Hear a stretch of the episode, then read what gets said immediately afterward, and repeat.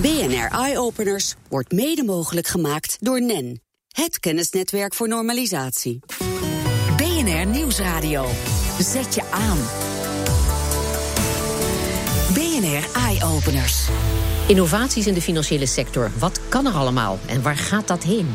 Harmke Pijpers. We zijn nog maar net gewend aan contactloos afrekenen, maar de volgende slimme betaalapps staan alweer klaar. Over de technische toekomst van de financiële markt gaan we het hebben met Gijs Boudewijn van de Betaalvereniging Nederland en Arjan Bol van Mastercard. Welkom beiden. Ja, laten we beginnen bij wat er op het moment allemaal mogelijk is. Uh, Arjan Bol, u heeft recent een test gedaan met het betalen met een selfie of vingerafdruk. Wat kwam daaruit? Nou, we hebben het afgelopen half jaar inderdaad samen met 750 kaarthouders van ABN AMRO getest als zij hun creditcard gebruiken om op internet wat te kopen om de laatste stap, waarin je je moet authenticeren met een moeilijk woord. Eigenlijk online duidelijk maken wie je bent. En dat deed in het verleden met een username en een paswoord of een mhm. code. En dat kon je nu dus doen met een vingerafdruk of een selfie. En we hebben getest of die 750 mensen dat gemakkelijk vonden en als veilig percipieerden. En we zijn heel blij dat eruit is gekomen dat ze dat zowel makkelijk vonden en ook als zeer veilig percipieerden. Fantastisch. Maar goed, uh, je betaalt niet meer met wat je hebt, hè, een pasje, maar met wat je bent, dat zei je al. Je betaalt met je eigen onvervangbare, unieke zelf, authenticatie met biometrie, want daar hebben we het over. Maar die veiligheid, dat blijft toch voor heel veel mensen nog een moeilijk punt. Laten we eens even luisteren naar wat mensen op straat van deze ontwikkeling vinden. Nee, sorry. Ik vind het belachelijk. Ik ga toch geen foto maken om, uh, voor, uh, voor centjes. Het zou makkelijk kunnen zijn, maar ik vind het niet fijn. En als dat zou betekenen dat je voortaan nooit meer een portemonnee bij je hoeft te dragen?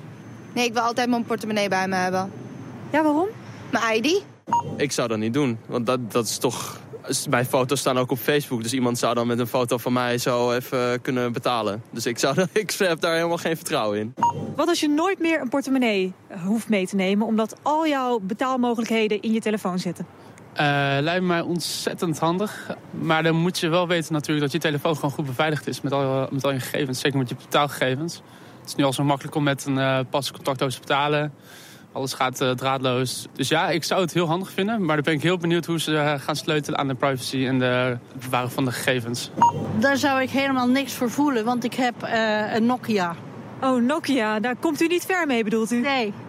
En dan word ik weer gedwongen om zo'n ding uh, aan te schaffen. En die Nokia kan je rustig laten vallen. En dat vind ik prettig. Ja, liever een Nokia. Meneer Bol, herkent u de zorgen van deze mensen? Kijk, ik denk dat een ieder een gezond wantrouwen moet hebben als er dit soort nieuwe dingen komen. Ik weet zelf ook nog toen ik eind jaren 80 een stukje plastic kreeg om uit de muur contant geld te halen. Met een viercijferige code vond ik dat ook heel spannend. En iedereen heeft ook wel al die filmpjes gezien over mobiele telefoons eind jaren 90. Dus ik denk, uiteraard is er een gezond wantrouwen begin. Ik denk zodra mensen merken dat het makkelijk is. Ja. En het is veilig, want wij zullen niks live brengen als het niet minimaal zo veilig is als de bestaande middelen. Ik denk op een bepaald moment dat mensen dit gewoon heel gemakkelijk gaan vinden en gewoon gaan gebruiken. En dat zie je ook met heel veel andere dingen, zoals contactloos betalen of betalen met je mobiel. Ja, maar goed, eh, misschien betalen deze mensen toch wel gewoon al met een pinpas. Hè? Maar eh, als we de veiligheid van de vertrouwde pinpas vergelijken met het betalen met een selfie of een vingerafdruk, hoe pakt dat dan uit? Wat is dan veiliger? Nou, het is allemaal veilig. Ik denk dat iedereen moet kijken. De pinpas wordt met name nu nog gebruikt om in de winkel. Nou, contactloos uh, heeft daar natuurlijk een enorme sprong gemaakt. Ja. Uh, momenteel meer dan 10% van de 250 miljoen betalingen met de pinpas per maand gaan ja. met een uh, pinpas. Het goede nieuws daarvan is dat gaat men ook met name ten aanzien van cash. Ja. En cash is natuurlijk hartaal geld. Is eigenlijk heel inefficiënt. En, ja, daar moeten we vanaf. Maar goed, wat betreft dat contactloos betalen met je pinpas, daar was ook gelazer over. Want er ging het gerucht, er ging het nieuws dat het ook weer niet veilig zou zijn. En dat uh, uh, kwaadwillenden jouw pasje leeg zouden kunnen trekken. Nou, dan ben je 25 euro kwijt, geloof ik meer niet, of 50, dat is het limiet. En dat je een metalen hoesje of aluminiumfolie erom zou moeten doen. hoe zit dat? Nou, je ziet altijd bij dit soort nieuwe ontwikkelingen gaat er ieder alle uh, kanten bekijken of er iets te breken is. En uiteindelijk blijkt altijd dat het veilig genoeg is. Mm -hmm. En dat bleek ook uit het onderzoek. Ik heb het filmpje van de Consumentenbond gezien, waar de eindconclusie is dat je vooral contactloos moest blijven betalen, omdat het gemakkelijk en veilig was. Ja, maar goed. Um, nou zijn er ook nog wel uh, moeilijkheden uh, met dat contactloos betalen. Want ik heb begrepen dat Apple niet helemaal wil meewerken. Hè. Ze willen de, de NFC-chip niet vrijgeven. Dat is dat antennetje wat nodig is om contact te maken met de apparatuur. Hoe staat het ervoor met die onderhandelingen, Gijs Boudewijn?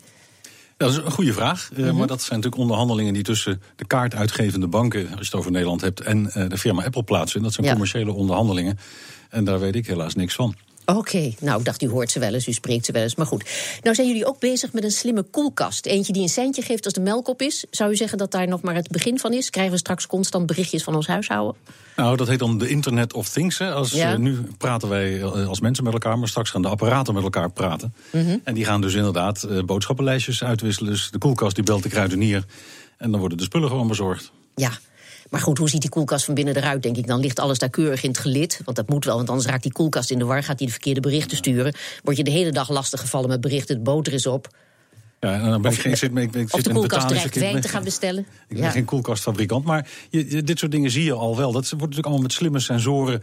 En de melk die moet op, de, op plek 1 staan. En als je het pak melk eraf haalt, nou, dan detecteert hij dat er geen pak melk meer staat. En er dus één besteld moet worden. Ja, die Internet het of Things. Hè? Dan Straks eh, worden we de hele dag lastiggevallen door dingen met mededeling over andere dingen. Nou, ik denk het goede Niels is, je kan dat gewoon instellen. En uiteindelijk zal dat ook zo vast wel wat makkelijk is. Ik zag toevallig vanochtend een getalletje dat trendwatchers verwachten in 2020 dat 50 miljard devices zijn connected bij het internet. Dat is dus zes per persoon.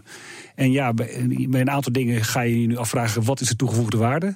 Maar ik denk hetzelfde was dat je 15 jaar geleden niet kon voorstellen wat de toegevoegde waarde van een smartphone was. En aan van deze Internet of Things ga je ook pas merken hoe gemakkelijk en fijn het is als je het eenmaal hebt. Ja, maar die koelkast, dat ziet u echt zitten. U heeft toch thuis ook een koelkast? Hoe ligt die erbij? Is dat te begrijpen voor een. eh, Nou, maar ik zou het sowieso wel fijn vinden dat ik, me- als ik gewoon al even een toets daar heb, waar ik kan zeggen: hé, hey, ik moet drie pakken melk. En de volgende keer als ik langs de supermarkt kan, staan er drie pakken melk klaar. Oh ja, oké. Goed. Ja, het Internet of Things. Het komt eraan, ongetwijfeld. En de koelkast die gaat meedoen. Goed. BNR Nieuwsradio. BNR Eye Openers. Niet politici, niet goede doelen, maar wij mensen met slimme ideeën moeten de krachten bundelen om hedendaagse hoofdpijndossiers aan te pakken. Als steuntje in de rug zijn hiervoor de Social Innovation Awards in het leven geroepen. De inschrijving daarvan is nu geopend. U hoort een verslag van Elfanie Toulaar. Maybe that's also an invitation for all of us as we, we launch and, and move forward with this competition is how do we give each other feedback to Yeah. try and make the ideas more robust and more be, vital. be a bit bold about that as well. I think that really Tijdens een internationale bijeenkomst die, zoals je hoort, gepaard ging met uiteenlopende discussies over sociale innovatie en de vluchtelingenproblematiek, is het startsein gegeven voor de Social Innovation Awards. Het is een initiatief van de Europese Commissie om eh, eh, een Social Innovation Competition uit te roepen. Dus dat betekent dat ze eigenlijk op zoek gaan naar oplossingen, aanpakken. eh, in heel Europa voor maatschappelijke vraagstukken. Chrissy Galof, directeur van Kennisland, is een van de partners van deze Social Innovation Awards. Dus het is heel goed, vind ik ook, dat de Europese Commissie eh, gedacht heeft... Nee, we pakken echt een belangrijk vraagstuk, namelijk die vluchtelingencrisis. En er wordt gezocht naar eh, innovatieve aanpakken hoe je daarmee om kan gaan. En dan moet je denken aan nieuwe oplossingen op het gebied van scholing, huisvesting, integratie.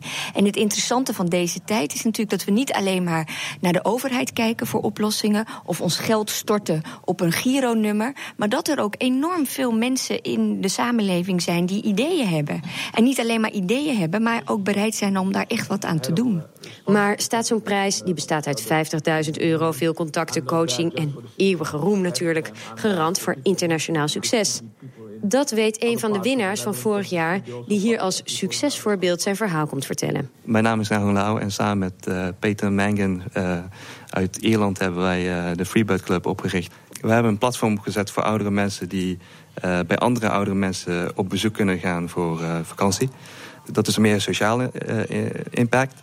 En dan ehm, eh, willen we dus eigenlijk zo goed mogelijk faciliteren met het platform. En wat heeft het winnen van deze prijs voor jullie, voor jullie initiatief betekend? Eh, enorm veel, want ja, je krijgt natuurlijk eh, eh, publiciteit.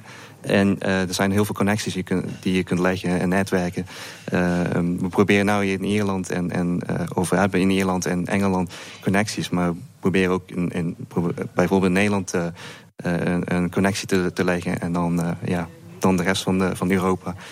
Europa ligt dus min of meer aan de voeten van de Freebird Club. Deelnemers voor dit jaar kunnen zich de komende weken inschrijven voor de Social Innovation Awards. Een van de deelnemers loopt hier al rond. Ik ben Maya Gertut en ik ben uh, een van de oprichters van uh, Take Care BNB. En dat is een organisatie die het mogelijk wil maken dat vluchtelingen een tijdje bij een familie in Nederland verblijven. En hoe ver zijn jullie al? Ehm, we zijn in november begonnen met het ontwikkelen van een idee. En inmiddels hebben we ruim 50 gezinnen gesproken. Um, van de 150 die zich bij ons hebben gemeld. En hebben we ruim 30 vluchtelingen gesproken die zich ook bij ons hebben gemeld. En er wonen al vijf mensen samen bij gastgezinnen. We gaan naar de ANWB, want er is een spookrijder gesignaleerd. Inderdaad, op de A59 bij Den Bosch. Richting Zierikzee komt u tussen knooppunt Empel en Engelen een spookrijder tegemoet. Haal niet in, blijf rechts rijden. Probeer de spookrijder met lichtsignalen te waarschuwen. Nog een keer het traject. De A59 bij Den Bosch. Richting Zierikzee komt u tussen knooppunt Empel en Engelen een spookrijder tegemoet. Ja, en dan gaan we weer verder bij BNR. We praten over, uh, u hoorde de reportage over uh, Social Innovation Awards. U hoorde als laatste Maya Grigic in gesprek met verslaggever Elfanie Toulaar. En de inschrijftermijn voor de wedstrijd loopt tot 8 april. En straks spreken we verder over fintech-innovaties met Gijs Boudewijn van de betaalvereniging Nederland en Arjan Bol van Mastercard. BNR Nieuwsradio. Zet je aan. BNR Eye Openers. Innovaties op fintechgebied, zoals het betalen met een selfie, zetten de toon voor een geheel nieuwe financiële sector. Een sector waarin betalen steeds verder integreert in ons dagelijks leven. Daar praat ik verder over met uh, Gijs Boudewijn van Betaalvereniging Nederland en um, met Arjan Bol van Mastercard. Uh, Gijs Boudewijn, als u vanuit uw positie naar deze uw positie naar deze nieuwe vormen van betalen kijkt, naar alle apps en start-ups die de markt indenderen met nieuwe ideeën, is het dan voor de ouderwetse bank nog bij te houden?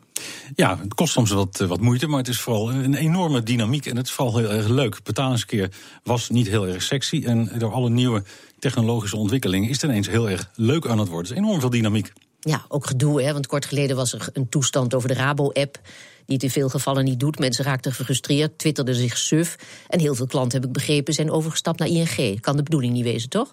Nee, dat kan natuurlijk de bedoeling niet wezen, maar het is vallen en opstaan. Uh, ja, ja, innovatie heeft, heeft zijn prijs. Natuurlijk, soms lukt het, soms lukt het niet. En van banken, helaas, wordt natuurlijk verwacht dat het altijd meteen overal en altijd werkt. Ja, liefst wel. Ja. Nou is de betaalvereniging Nederland, heb ik begrepen, toch zelf ook bezig met het testen en bedenken van nieuwe betaalmogelijkheden. Klopt, ja. Vertel, uh, wat heeft u bedacht? Waar, aan welke innovatie wordt er gewerkt? Nou, er zit vooral een innovatie in de infrastructuur. Dat betekent dat we over een paar jaar het geld binnen vijf seconden van de ene rekening op de rekening bij de andere bank staat. Dat noemen we instant payments. Ja. Dat heet dan de new normal. Het is niet meer uit te leggen waarom een e-mailtje wel binnen een paar seconden aankomt en een betaling niet meer. Dus dat gaan we gewoon regelen. Maar dat is de infrastructuur, dat zie je eigenlijk als klant niet. Dat gebeurt onder water. Uh, wat we volgende maand bijvoorbeeld uh, in samenwerking met de Hartstichting gaan introduceren, is het, het al welbekende Ideal. Maar dan scan je die met een QR-code met je, met je smartphone, met een speciale app. Met zo'n zwart blokje. Ja, klopt. Ja, ja. Oh, Oké. Okay. Dat is allemaal En dat is vooral heel handig. Als mensen geen contant geld uh, aan de deur hebben, kun je hem toch met je smartphone. Want iedereen heeft het tegenwoordig zo. En alles draait ook om die smartphone ja. tegenwoordig. Kun je die QR-code scannen. Heb je geen contant geld uh, in je zak, dan kun je toch doneren. Nee, geld is niet meer zichtbaar. Nou spraken wij erover met Erika Verdegaal. Zij houdt zich bezig met personal finance. En zij bracht het volgende punt ter sprake. Het kan zijn dat innovaties ervoor gaan zorgen dat mensen bijvoorbeeld makkelijker nou, geld uitgeven. Want je ziet, dat is onderzocht, mensen hebben veel meer op contant geld dan op de pinpas. En op de creditcard, daar is ook van bewezen dat als je met een creditcard betaalt, weten mensen veel minder goed wat ze hebben uitgegeven. En ze geven ook meer uit. Ja, zei Erika Verdegaal. Is dat iets waarbij wordt stilgestaan? Hoe een innovatie die betalen makkelijker maakt... het betaalgedrag wellicht negatief kan beïnvloeden? Uh, het, het, geluid is niet nieuw. Die, die, de ja. zorg is op zichzelf terecht. En uh, we, we, zien het ook al jaren. Het ging ook gewoon over het pinnen. En mm -hmm. moet je nou wel pinnen? Uh, maar dat doen we al twintig jaar. want het is zo makkelijk om je geld uit te geven. En er is gewoon een groep. En dat is helaas toch vaak de groep mensen die het gewoon minder makkelijk heeft. Ja. Die uiteindelijk toch vindt dat ze beter grip hebben op hun, het, het, weinige geld wat ze hebben. Ze ook fysiek in de portemonnee zien zitten. En ja. ook echt kunnen zien dat die leeg is. Aan de andere kant, het, het, is ook nooit echt een probleem, denk ik, de, de betaalmethode. En wat je ook zult zien, is dat het de technologie ook daar weer oplossingen voor biedt. Door mensen ook juist weer online en op je smartphone precies te laten zien wat je nog te besteden hebt. Ja. Willem Vermeend, de nieuwe fintech-ambassadeur, was laatst bij Roelof Hemmen te gast. En daar zei je het volgende. Moet ons realiseren, de wereld is ongelooflijk concurrerend aan het worden. Globaliserend. Dus het maakt niet uit straks meer waar, jou, waar je met je smartphone loopt. Die smartphone is de wereld geworden. En die is niet meer afhankelijk van bankaire regels in Nederland. Ja, die, die smartphone is niet meer afhankelijk van bankaire regels in Nederland. Hoe denkt de betaalvereniging Nederland daarover? Nou ja, conceptueel klopt dat. Hè. De, Mhm. de wereld kent in die zin geen grenzen meer. Het internet kent eh, geen grenzen. Eh, feit is wel dat de meeste mensen toch nog steeds bij een bank...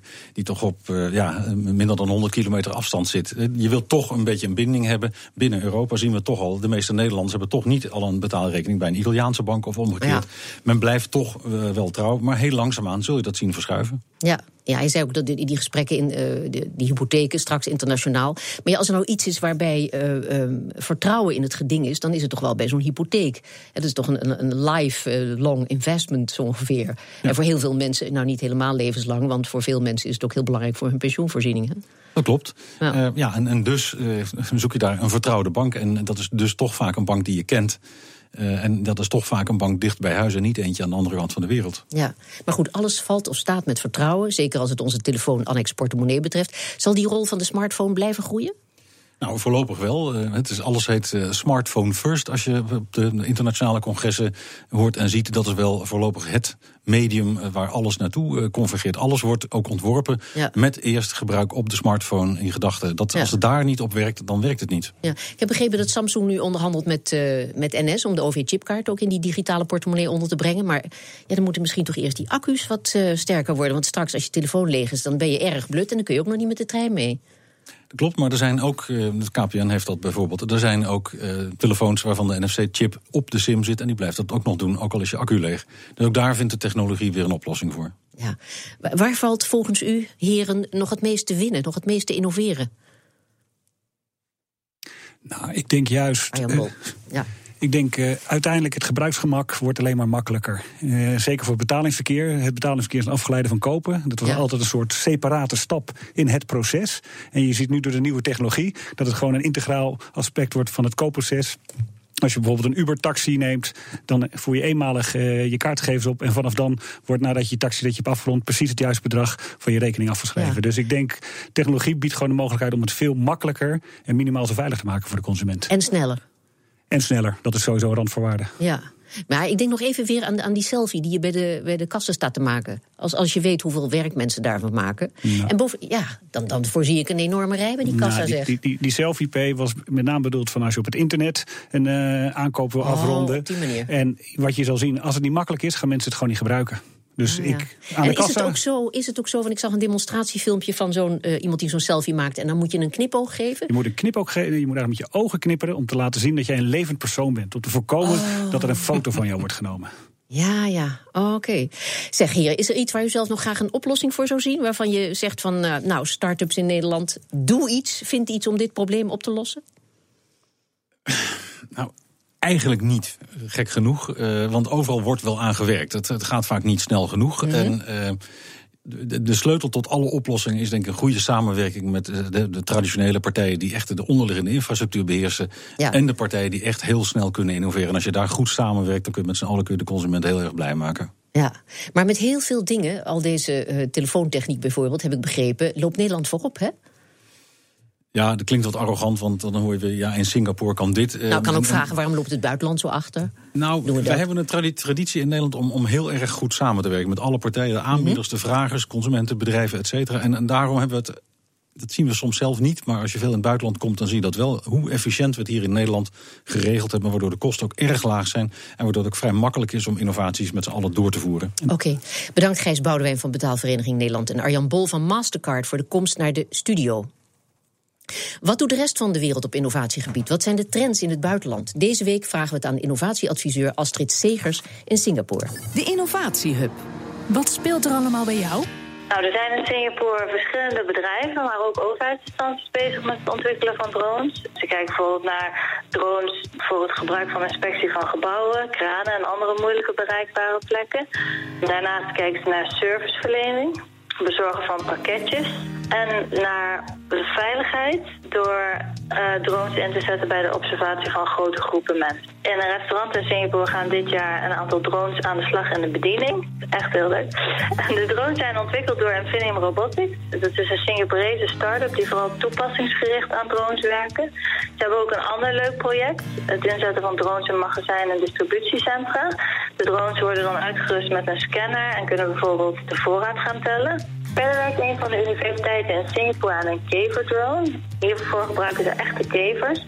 Die krijgen een chip geïmplementeerd onder hun dekschild en worden zo radiografisch bestuurbaar. Deze drone willen ze gaan inzetten voor moeilijk bereikbare plekken, bijvoorbeeld om slachtoffers te lokaliseren na een aardbeving. En wat zijn de uitdagingen? Momenteel worstelt Singapore met de uitdaging eh, dat er een tekort is aan mankracht en de productiviteit is daarnaast erg laag. Het is voor bedrijven moeilijker om goedkopere arbeidskrachten in te huren, moeilijker dan de jaren daarvoor. Dus het gebrek aan mankracht moet worden opgevangen. De oplossing wordt door Singapore in technologie. Het gaat in Singapore vooral om het toepasbaar maken van innovatie. Singapore stelt zichzelf graag beschikbaar als proeftuin en staat open voor pilots. Er wordt ook graag samengewerkt. Uh, maar ook voor bedrijven die al een goed bewezen product hebben, is Singapore interessant. Je ziet heel veel bedrijven die vanuit Singapore de Zuid-Aziatische markt bedienen. En alle drie de innovatieadviseurs op de Nederlandse ambassade in Singapore helpen graag met het vinden van partners. En dat was Astrid Segers, innovatieattaché in Singapore voor het ministerie van Economische Zaken. Op bnr.nl slash eye-openers vind je meer informatie over het innovatieattaché-netwerk en andere innovaties met impact. Tot zover deze uitzending. Terugluisteren? Ook dit programma vind je terug in de BNR-app. BNR Eye Openers wordt mede mogelijk gemaakt door NEN, het kennisnetwerk voor normalisatie.